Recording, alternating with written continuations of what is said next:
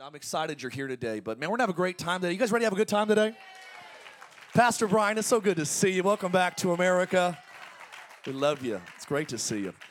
Hey, uh, I, I know I don't want to talk about it, but Boise State did lose last night to UCLA.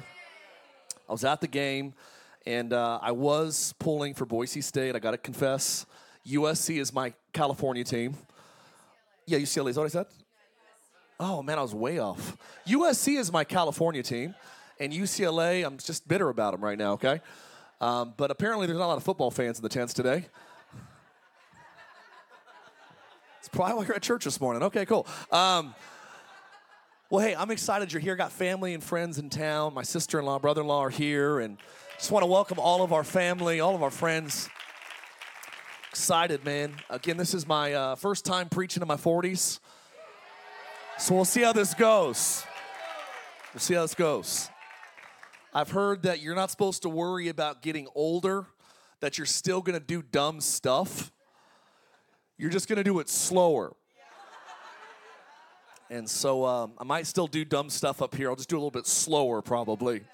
Um, but man, I'm so excited. Uh, God has been so kind to me and just really uh, thankful where, where we're at, my family's at. I'm gonna show a little highlight video. My girls, uh, my daughter spoke at my birthday night, and uh, I'm not a big uh, crier, emotional type of person. I cry in the presence of God, or if it's like level 12 on a scale to 1 to 10 pain. That's about it. I don't cry very much. And my, my daughters, I'm just so proud of my girls and thankful for where we're at right now. I don't know about you, but I have so much expectation that God isn't done. I can feel it. I can I can feel this wave of expectation that I think 2024 is going to be exceptional. Listen, I didn't prophesy 2020 clear vision like the rest of the false prophets out there. Those guys totally missed it. 2020 was the year of Armageddon and despair. But I have high hopes for 2024. Who believes that God can do something great in 2024? I'm excited to share what God's been speaking to me about next year, beginning of January. Got whole idea for the whole whole year. Really fired up about it. Uh, but I wanted just to start off this morning. Um, you know, I was praying last night as I try to do every week. That's uh, part of my job. Amen. this guy better be praying. paying you, buddy. Um, but uh, was paying last. Uh, I was praying. I was paying. it's like Lord, please just show up tomorrow. Um, um, I feel funnier in my 40s.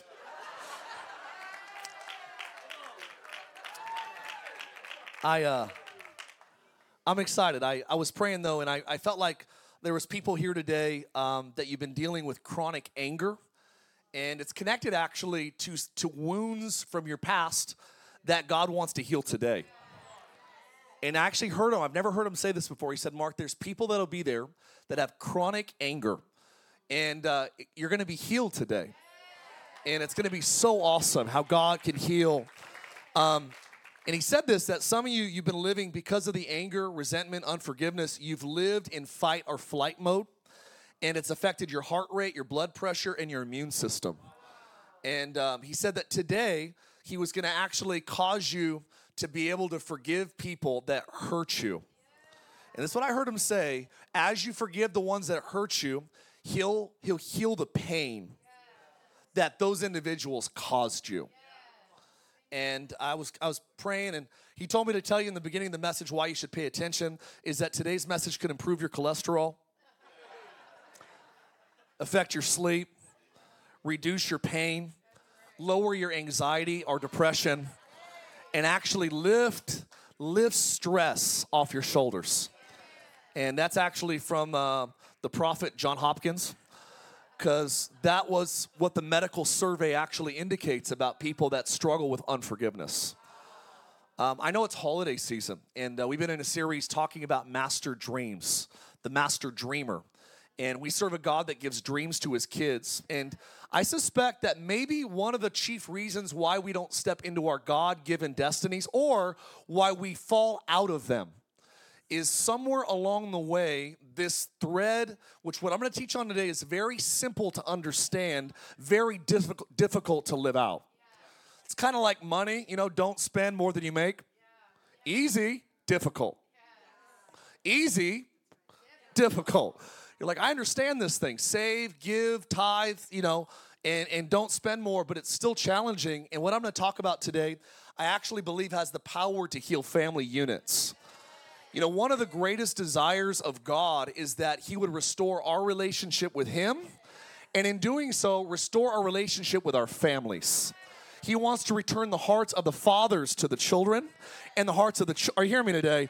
The children to the fathers. I want you to know I believe that one of the reasons why America in the world is under attack right now and the nuclear family is under attack is because society will only ever be as strong as its families.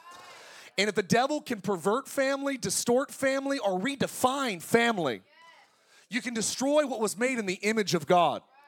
And when you can destroy what was made in God's image, you can destroy what God creates when things are done in His likeness. So I felt like I know it's holiday season. Many of you are going to spend time with family this week. And for some of you, it's going to feel like a reverse hostage negotiation. like, what's your favorite Christmas lights? My in laws' tail lights as they're leaving my driveway. Kidding. Okay, that's just it's a joke, man. I love, I love my in laws, I do. Um, but I was thinking about many people, holiday season is awkward the family dynamics, there's frenemies that you spend holiday time with, there's broken relationships, awkward relationships, there's post trauma relationships. And uh, unlike maybe any other time of the year, some of you get excited, some of you get very sad or heavy because of these dynamics that we embrace and we interact with. And I just, again, I, I felt like today what I'm gonna share with you is actually gonna be critical to actually changing the atmosphere of your home. Y'all ready to go today? I want to read, maybe in my opinion, one of the coolest stories in the entire Old Testament about the power of God restoring a family. You guys ready? And I have hope today that if God could restore this family, He can restore any family. There is not one family outside of the redemptive power of God's love. Genesis chapter 50 this morning, and I want to talk about this today because I believe your dream your purpose in life is actually going to be connected to how well you are able to overcome offense. I think personal offense is robbing people of their God given dreams, maybe more than anything. And here's the two little, if I could just spoiler alert before I get into my message deeply today. I believe the duration of time it takes you to forgive and how fast you recover after you're wounded determines your spiritual maturity. Are you hearing me today? We didn't have a lot of money growing up, but one of my favorite toys my mom bought me as a kid is she and she bought me this inflatable egg that looked like a clown. I don't remember these things. They had weight on the bottom of them. They were just air on the top. And you could hit it and it would go all the way down, but just flies back up. Who remembers that? Anybody, anybody old enough to I'm talking about? And I just had this picture as I was praying for you that God would make some of you like these, like these old 80s balloons. That when life hits, you're up before they realized they hurt you. And by the way, the fastest way to annoy your enemies is to forgive them. That's good motivation right there for somebody. All right, Genesis chapter 50. Let's read about a redemptive story here about Joseph. If you don't know the story, Joseph, not talking about Jesus' uh, earthly father, we're talking about the one in the Old Testament who was the, the, the 10th out of 12, uh, or number, yeah, number 11 out of 12 boys. And uh, he was the son, uh, great grandson of Abraham, Isaac, and Jacob, Jacob's son and his favorite son. And we know the story is he was favored by his dad, so his siblings hated him. They threw him in a pit, threatened to kill him, ended up going, no, it'd be better than killing our brother, selling him into slavery. So they sold him to a slave convoy that took him to Egypt. He would work for the general of the military of the most powerful nation in the world by the name of Potiphar. Potiphar's wife goes, This guy is good looking like Mark Francey. Come on, somebody. Got to preach up here today in my 40s. And this, this Bible says that she cast longing eyes on him, flirted with him, and tried to, to, to, make a pass at him. The Bible also goes on to say that Joseph didn't give in to the temptation. He left his wardrobe in her hands, ran out the doors, was falsely accused, falsely incriminated, falsely prosecuted for rape sentenced to life in prison. He's in a king's dungeon, political prison. And we know that after interpreting two dreams, after two more years, he stands before the most powerful man in the world, interprets the king's dream, gives the king a strategy, and gets promoted from a prisoner to a, to a prime minister. One day. Church, remember, with God, everything can change in one day. And the story goes that after, after about seven years, he's about 39 years old at this point, and the famine's been going on for two years. And it says that his brothers, they came to him because they were starving to death.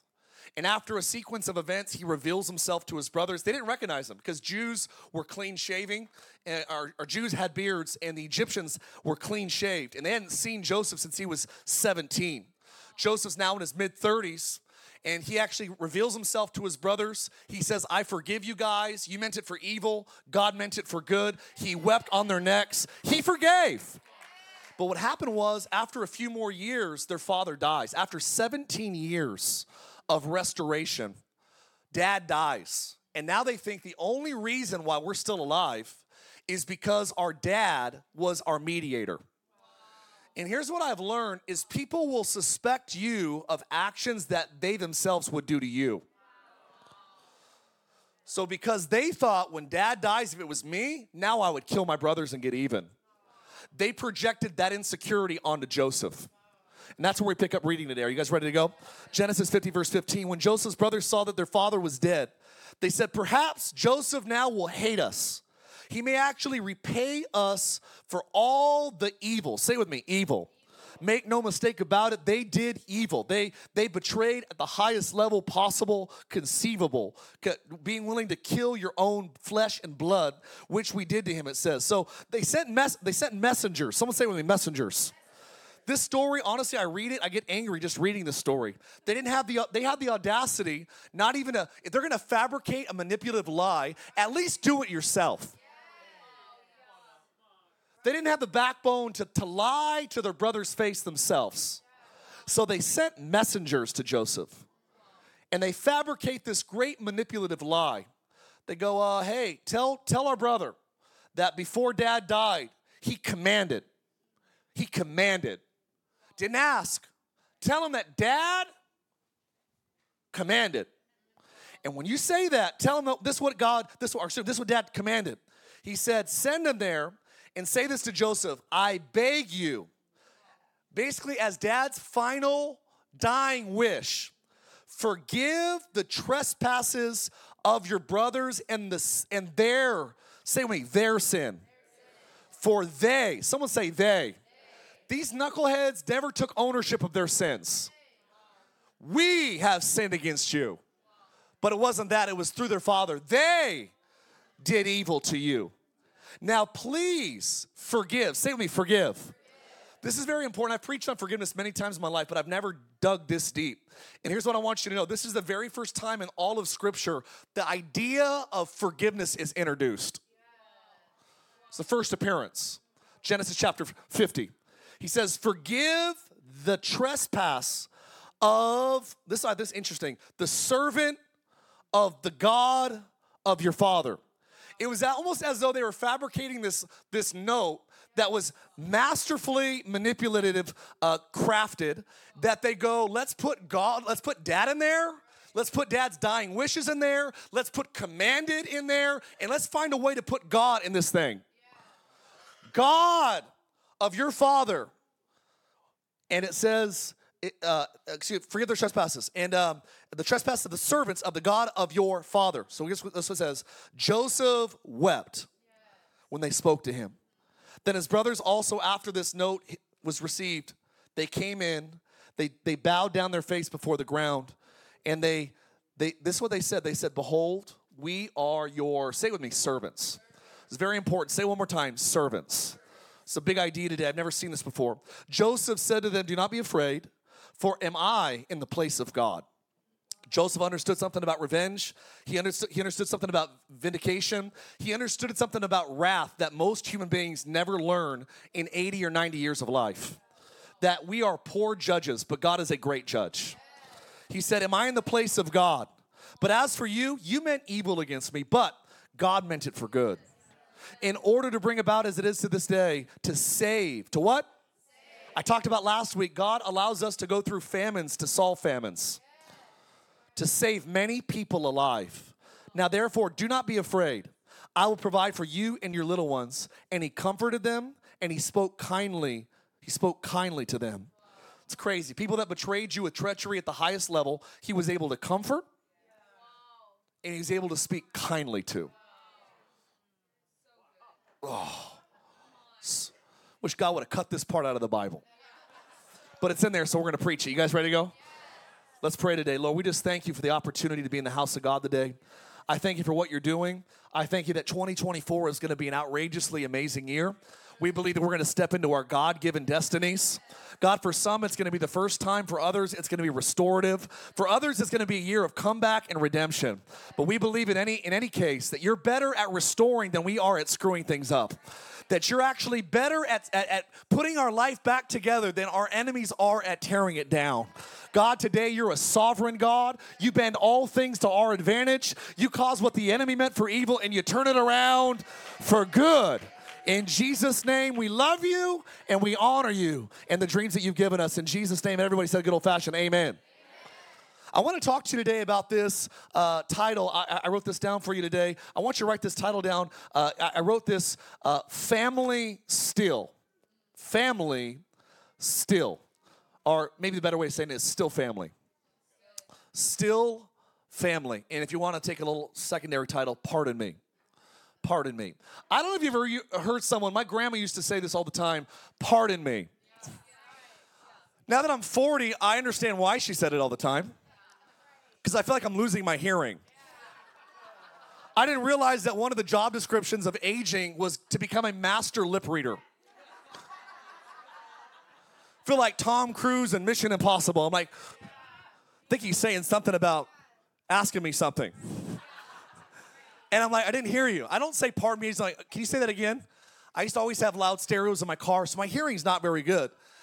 And uh, I'm like, man, I, I understand why. My grandma, she started losing her hearing.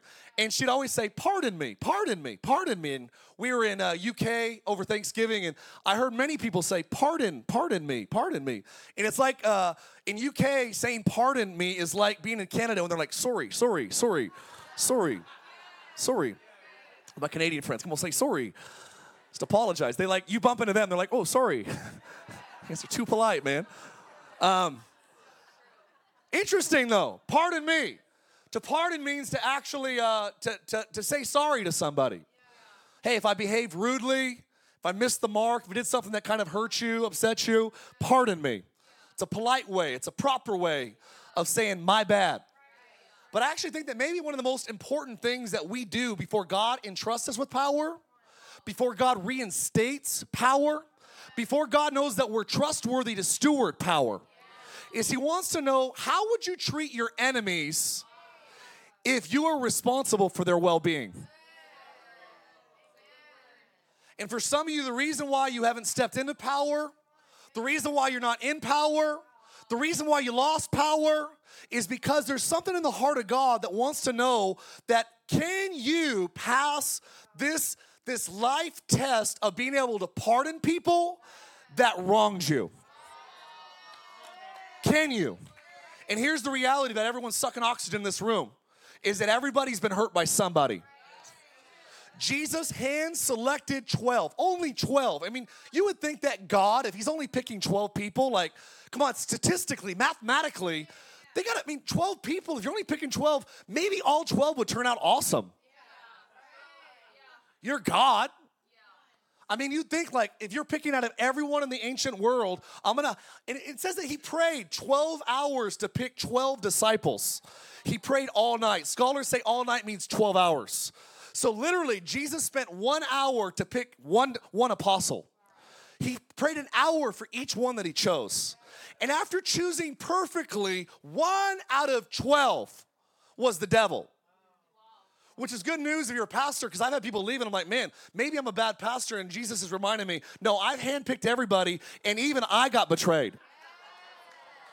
Betrayal is not a fruit of poor leadership. I feel like preaching today. This is not an evidence, oh, you must have done something wrong. Jesus did everything right, and he still got betrayed, still got stabbed in the back. This is a humanity issue. This is not an absence of not being in a good place, it's the evidence of being in a fallen world. That's what that is. And Joseph gets betrayed at the highest level ever imagined. Imagine your own siblings going, let's kill him. You know what? It's better than killing him 30 pieces of silver. The same amount of money that Judas was offered. It was the price of a slave. And so they get the price of a slave for their little brother Joseph. And Joseph goes into he goes into 17 years or 13 years of crazy bondage. 13 years of crazy bondage. And then God begins to promote him. God begins to elevate him. And after a couple of years, he gets re engaged with his family. And I feel prophetically, some of you, your natural family, for some of you, spiritual family, that the next 12 months is going to be a season of God re engaging relationships that were fractured, that were damaged, that were burnt down. I want you to know that God can rebuild bridges that have fallen down. Are you hearing me today? I've seen earthquakes. There was an ancient earthquake in California in the early 1900s that brought down buildings. But you know what's there today? Buildings. Because whatever the earthquake brought down, humanity was able to build back up. And I want you to know that with God, whatever the whatever life has shaken down, I feel like preaching up here today. God can build it back. I'm telling you today, there's things that I know for certain that God wants to do. But unforgiveness is one of those areas of life that's very difficult. And here's what I've learned about unforgiveness is unforgiveness will make you live looking for vindication. If you don't choose to do what God tells us to do, you will live your whole life searching for vindication. What does that mean? It means this that you will live your life to prove something instead of living for someone. And I know a lot of people that are living their life to prove something rather than living to, to love someone. And some of you are looking for affirmation from family members that aren't even alive anymore. You're trying to prove a teacher wrong that spoke death over you. You're trying to rewrite your future because your dad said you never amount to anything. And there are some people that I know live out of the suitcase of bitterness and unforgiveness. And what's crazy is even medical non Christian scientists will tell you that if you choose to unforgive, it'll affect your, your likelihood for heart attacks go up by 60%. When you live with unforgiveness, could it be the God of anatomy? Said, You know what? There's something about your spiritual heart that's connected to your natural heart. I don't want clogged arteries naturally, and I don't want spiritually clogged arteries. And I just felt like today, I just felt the heart of God going, I am gonna actually surgically, like a cardiologist, I'm gonna come in today and I'm gonna pull out the heart that's clogged. And some of you, it's clogged rightfully, because here's what I learned about unforgiveness you don't have to forgive people that are wrong. Or, excuse me, that are, how'd I say that? I'm 40 and I tell you, I'm kind of losing my memory. That's what God told me. I, I prayed one time, I got wounded by someone. I said, God, I'm not going to apologize. They're wrong. And He said, Of course they are. You don't have to forgive people that are right. You don't have to forgive people that are right. I'm gonna say it until you catch it today. You don't have to forgive people that are right. You have to choose to forgive people that are actually wrong. They wronged me, they hurt me, they lied, they stole, they cheated. I have learned that you don't have to forgive people that are right. You got to forgive people that are wrong. And most people don't realize that. And here's what's interesting about the first appearance of the word forgiveness. In the Hebrew language, it's nasa. It literally means this it means to absolve or fully release. To absolve or fully release. Here's the most frequent way that it's translated, though. It literally means the majority of the time, it's translated to bear up or lift up.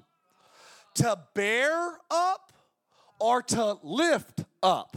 That was the very first appearance of the word forgiveness. What's interesting is that Jesus did this for us. He bore our sins, He lifted our sins off of us. Are you hearing me today?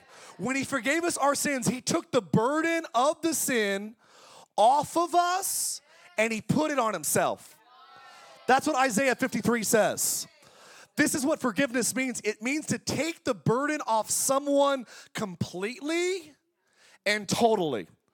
That's what it means to forgive. To completely and totally take the burden off of somebody. It doesn't mean partial lifting, partial helping to carry. It means to lift off entirely. And I'm telling you, man, I read Genesis 15, it fires me up for, for I'm a justice guy.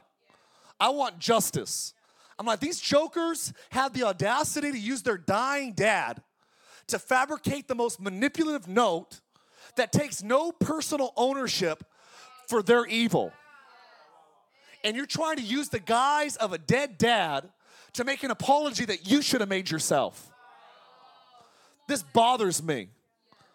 Like Joe, we've all experienced, Joseph experienced bitter things, and everyone here has experienced something bitter in your life. And if you haven't, you haven't lived long enough yet circumstances that are hurtful, evil, cruel, unfair, wrongs to us. And here's what we know about Joseph is Joseph passed the pardon ability with flying colors.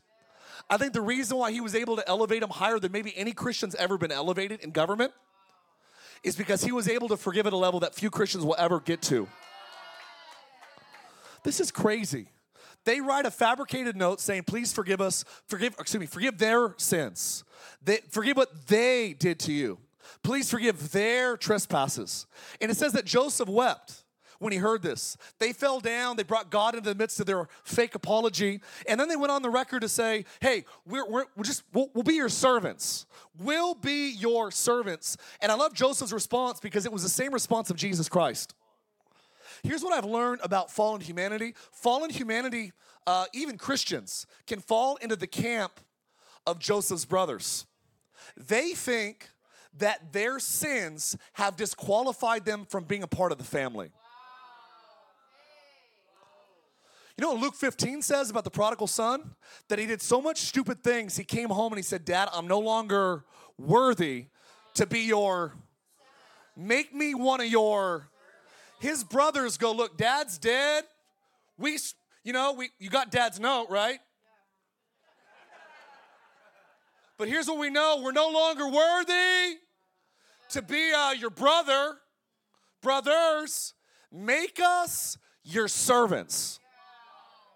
And here's what I know about people that are ready for God's dreams is, is they're willing to say, no, you're still families, I pardon you. You're still family. You're still, look, I know it hurt me, betrayed me. I know you tried to kill me, destroy me, but God didn't leave my life. God's hand never left my destiny. What you meant for evil, God used it for good. And the truth is, if you didn't go crazy and do what you did, I wouldn't be here today. So, in a weird way, thank you. Still family. You want to be a servant? You're not my servant, you're my brother. Because here's the qualifications of family is you're born into it. You're born into family. Are you hearing me? You're born into family. And some of you are like the brothers of Joseph that you think that you've done too much to Jesus that you can no longer be a part of his, his family as a kid. So you're saying, God, just make me one of your slaves, one of your servants. And he says, No, I already wept for you.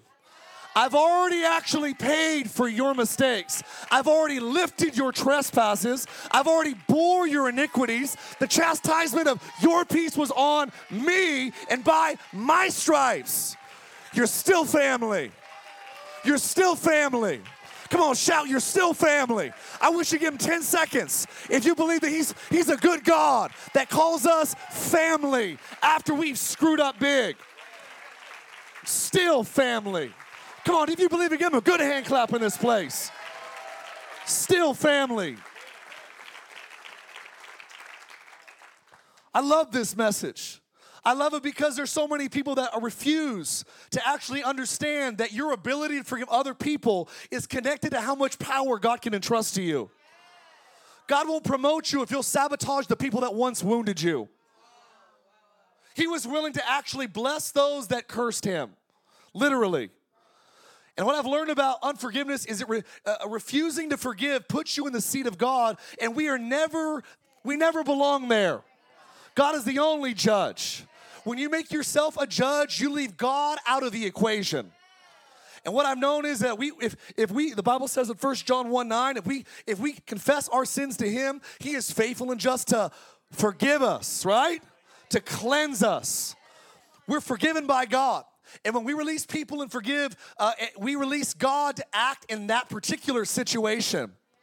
God is the only one that can bring about justice to a situation.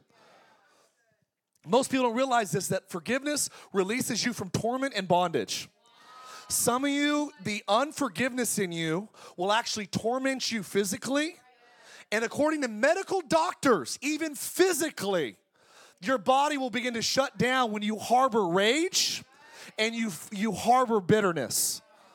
People are doing it though all the time. And I'm telling you that if anyone shows us why we should be willing to forgive, Joseph does. He experiences betrayal and treachery at the highest level, one of the highest levels outside of Jesus in the Bible. But what I've learned is that unforgiveness, it will actually, if you harbor it, it will cause God's presence to lift off of your life. You want to know why I'm convinced that Joseph already forgave his family before he got to power? Because it says when he was in Potiphar's house in hell, God was with him and God prospered all that he did. And then he got falsely accused of rape, but he gets thrown into a dungeon, and it says this, but God was and caused all that he did to prosper. Listen to me.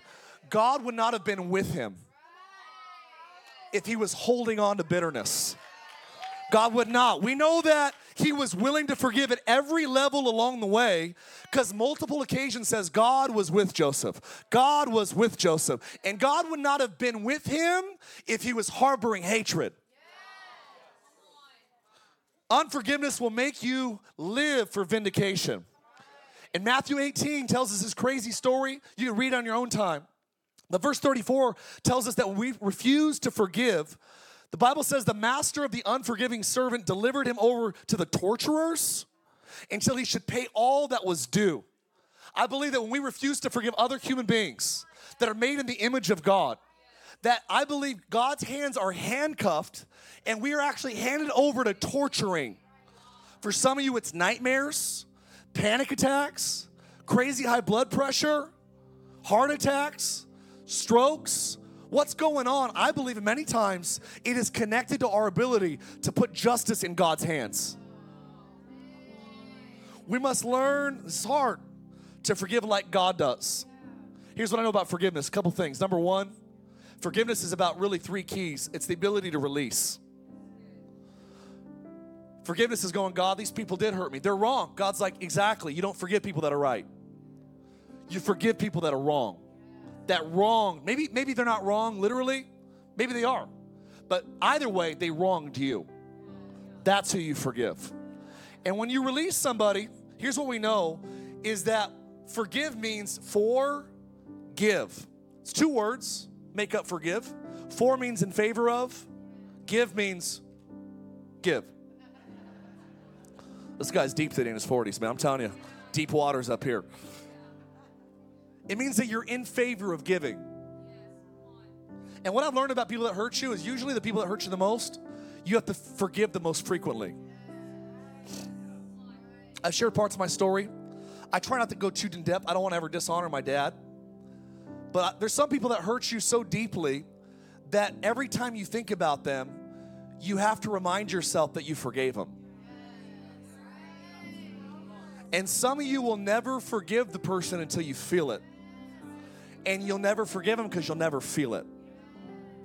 You can actually forgive somebody enough verbally that the feelings will show up. But if you wait for feelings to be present, to offer forgiveness, that day might not ever show up.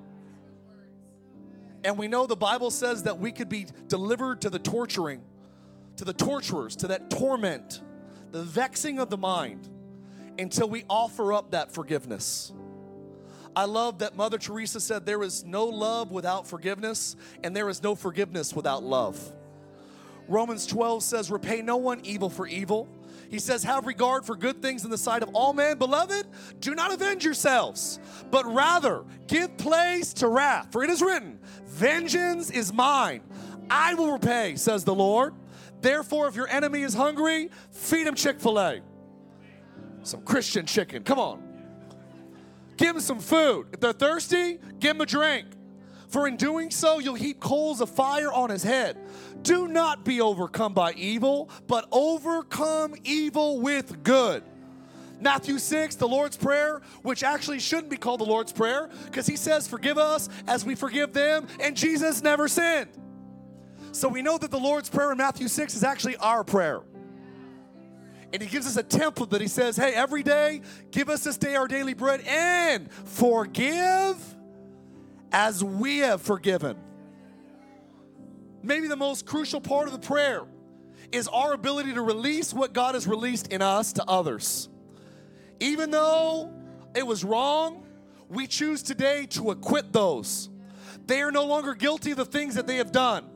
True forgiveness does not continue to look for justice or vindication. True forgiveness releases the wrongdoer from the punishment they deserve. God forgives with no strings attached and expects us, unfortunately, to do the same. I'm like you. There's been a few times God's like, Mark, I want to I want to deal with the people that hurt you. And I'm like, all right, here's a list. Take care of them. But what I've learned is God doesn't take care of what wronged me when I'm pursuing actively that God would punish them. The weirdest part is, is when you pray for your enemies, you'll start to actually empathize with them. God will give you empathy for broken people that make broken decisions. We release people fully. You still with me today? Joseph did this to his brother. Now we we either go to God, we either go we, we go to God with into the dreams that He has for our life, or we will get consumed with bitterness the rest of our life. I want to go into the dreams that God has for me. I don't want to live in the land of bitterness the rest of my life. And again, as I mentioned in the beginning of this message, the speed of releasing offense reveals your maturity. It actually reveals the faith level of health in your heart. Because everybody gets offended. The sad part is, many people leave church after church because the church hurt them and the church hurt them. And they never thought to themselves, maybe you hurt somebody else too. People often talk about church hurt. I promise you, as a pastor, you get hurt by more people than pastors hurt the people in the church. Because there is hundreds of people every year that come in, and there's hundreds of people that go out. And there's people that'll judge you off of one message you say. That pastor didn't make eye contact and when we walk down a hallway. He hates people. He's rude. He's absorbed. He's into himself. He wears a suit at church. Who's this, who's this joker think he is? You better than me? No. It's my birthday suit. Tough crowd.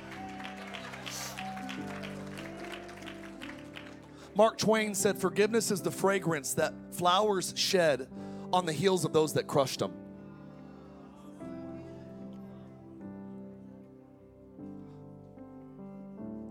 hardest part about giving and releasing forgiveness is uh, is wrestling with your logical brain, but they don't deserve it.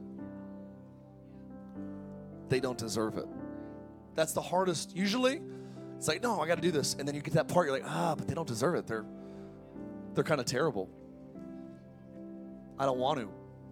But I believe this that if you will choose to release, number one, the second thing will happen is this it let me say this way it's hard giving and releasing forgiveness because you sometimes don't know how to give it because you've never learned how to receive it i want you to write this down we can release a lot that people have done wrong to us when we get really good at receiving god's forgiveness personally i don't know if you read the greatest commandment but it's to love your neighbor as you love your hard part is some of you are terrible at forgiving other people because you don't know how to forgive yourself. You think that when you do something stupid, like I didn't have my devotional time this morning before church, so I got a flat tire on the way to church. That's right, God, I needed that. And then, like, and then something like you get a bill in the mail that morning. You're like, okay, God, you're right. I was bad today. I, I needed a bill. And we think that God is like keeping some vindictive score that God wants to get even with us when we're not good back to Him. And because you're so terrible at receiving God's grace, when people hurt you, you're terrible at giving forgiveness to them. Some of you don't know how to forgive your spouse when they hurt you. Forgive your kids when you hurt you. You know what the root of it is? You don't know how to receive God's love for you that forgives you when you hurt him.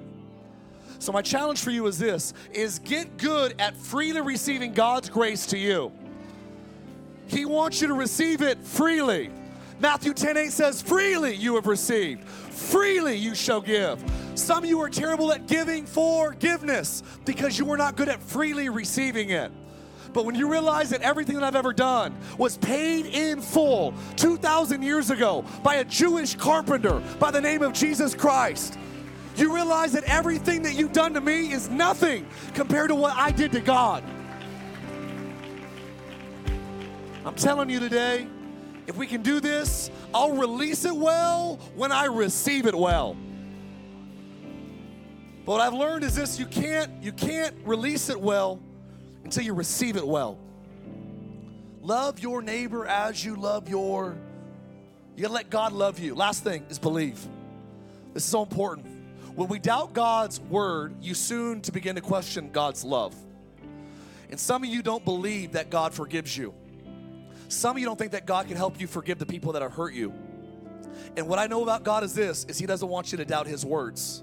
Because when you doubt his words, eventually you'll start to doubt God's love. And when you give up on God's love, here's what we know there's three things that last forever. I heard a great message years ago from Pastor Brian Houston about this. But he talked about faith, hope, and love. The greatest of these, what is it? It's love. The greatest of these is what?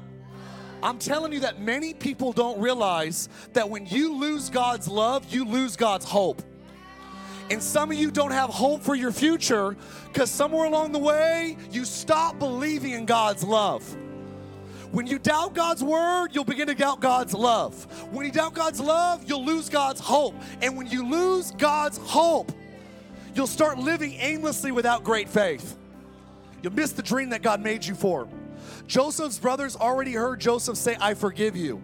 They already heard him say, You did evil to me, but God used it for, for good. They already had Joseph weep on their shoulders. They already saw Joseph provide for their families. But you know what the devil will do? Is the devil will try to get you to believe because what you did in the past, God can no longer view you as a son, you can only be a slave. But I want to remind you today in Orange County that you, on your worst day, when you turn to God, you're still family. You're still family. And God today can pardon you. He can pardon you of what you did last night, last summer, last year. Are you hearing me today? And if God could forgive you, God would give you the grace to forgive others. And if that would happen, I wonder what God could do with your future.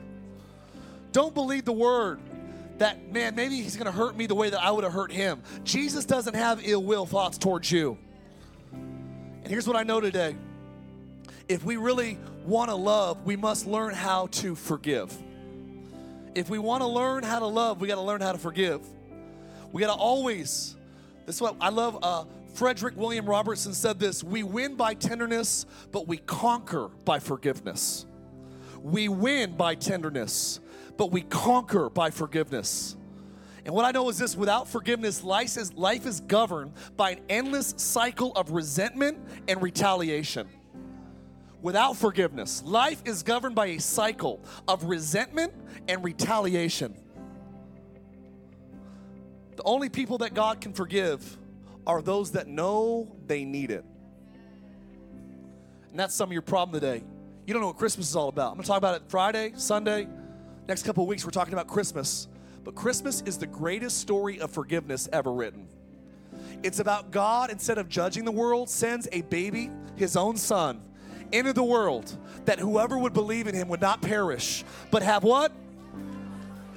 God came to send a Savior to forgive the world of their sins. You can say it this way Jesus died as you, treated God, Jesus Christ, as he would have treated you, so that God could treat you the way that he wanted to treat Jesus Christ. God today is rich in mercy, but we got to acknowledge that God, wherever I've fallen short, forgive me. And here's the second part help me to f- release. As I receive, help me to release and believe that you can forgive me, heal me. In Jesus' name, you believe it. Shout amen. Stand your feet. I'm out of time. Still family. Still family. I love the fact that the woman at the well, the tax collector in the tree, and the thief on the cross all did one thing right. They admitted guilt and they pursued the mercy of the Lord. And I believe today in this church service that whether you're Zacchaeus in the tree, whether you're the woman, the, the woman with the shady past, or whether you're a murderer, extortioner, thug on a cross, we know that all of them had God encounters with Jesus Christ, not because of their lifestyle resume, not because of the good decisions of their life, but because they were willing to pursue the one that had the power to forgive them. The thief said, Lord, I believe I, we belong here, said the other thief. He did nothing wrong. And he looked at Jesus and he said, Remember me when you enter into your kingdom. And Jesus looked at a guy that never went to church, never prayed any prayers, never got water baptized, never spoke in tongues, never prayed for the sick, never made disciples of all nations, never any of the above. And Jesus said, Because you were willing to turn to me in the final moments of your life, today you will be with me in paradise. Translates Orange County in the, in the, in the Greek. Close your eyes. Father, I pray right now, right now, I feel like there's two categories of people here today those that need to receive forgiveness, and there's those of us that need to just continue to give it. If you're here today and you've had a hard time forgiving yourself, I've made so many bad choices, I've, I've been a victim of my own stupidity. I think we could all raise our hands, but some of you today are heavy. You're like, man, I've made so many dumb choices that were not what God wanted me to do. And God, today, before I start a brand new year, I want to finish this year consciously going, God, would you please forgive me, a sinful man, a sinful woman? Today, you know you want to get right with God. Today, you're here and you're like, look, you love Jesus, but you're carrying a high level of guilt. I felt the heart of God saying, I'll forgive. And as I forgive, I'll remove the memory of the pain that people inflicted or you inflicted to others. God will heal you and then heal others through that. If that's you, would you lift your hands today? So, Mark, I need to receive God's forgiveness. I've been carrying shame, I've been carrying guilt.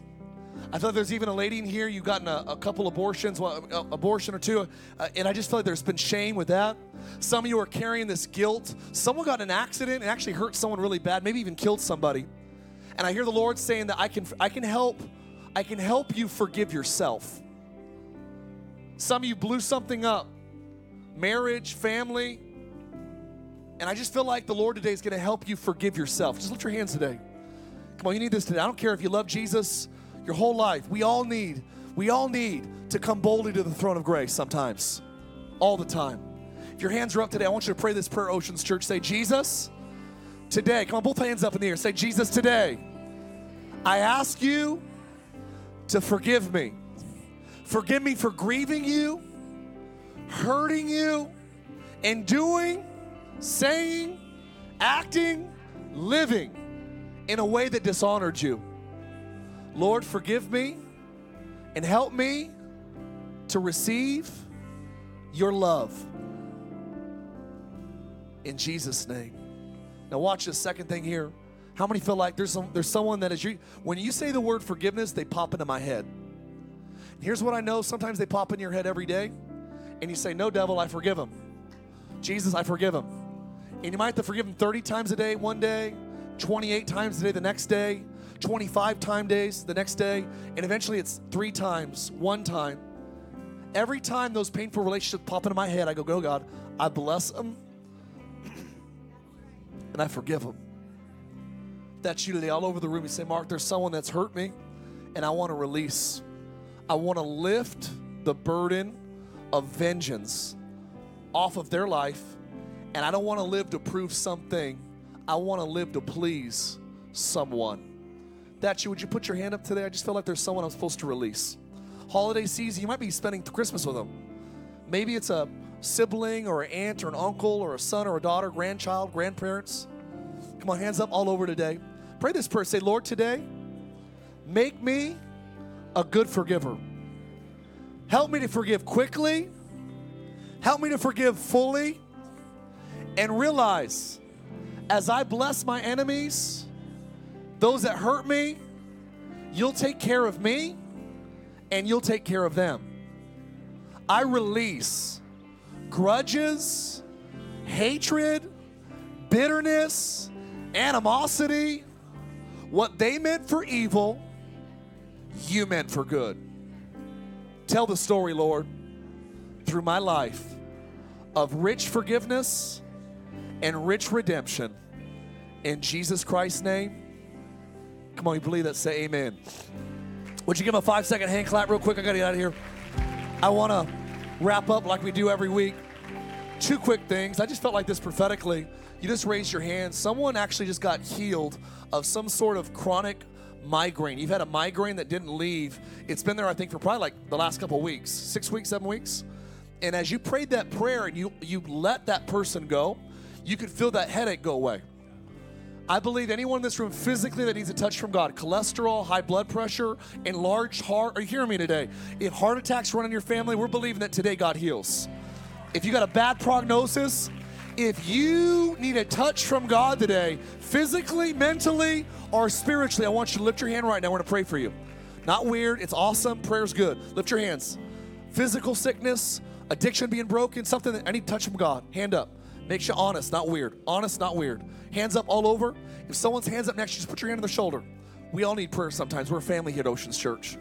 As you put your hand on their shoulder, I want you to pray this, Oceans. Say, in Jesus Christ's name, you said we would lay hands on the sick, on those in need, and you said the prayer of faith would save the sick and you would raise them up.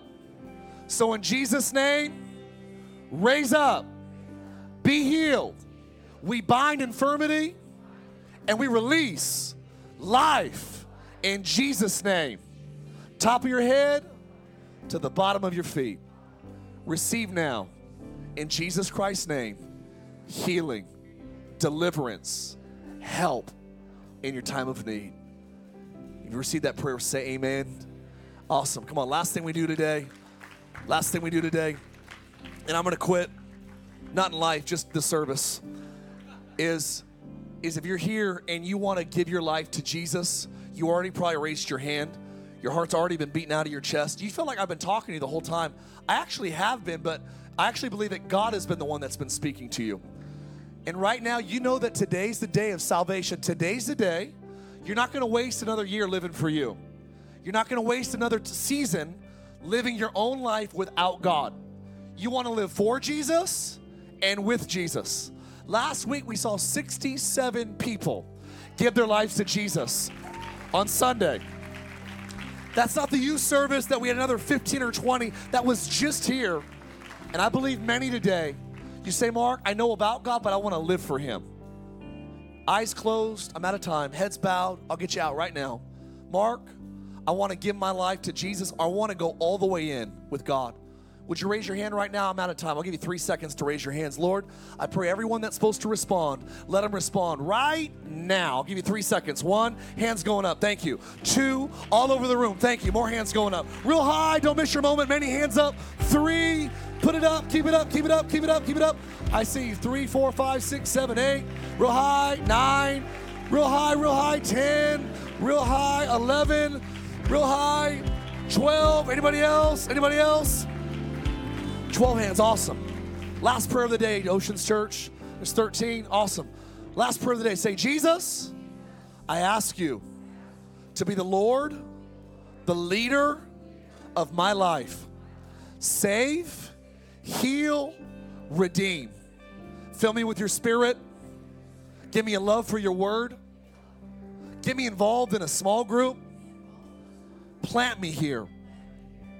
I want to grow into you all things. Jesus Christ, the leader of my life from this day forward. In Jesus' name, you prayed that prayer. Come on, say amen. If you prayed that prayer, if you want to make this your home church, go on Growth Tracks on our website and you'll actually text OC New Life to 94,000. And what I'd also say, and I'll get, give it up here, is if you aren't in a small group, that's the best way to grow in your faith. Oceans, come on, let's give God one more hand clap, grab a seat.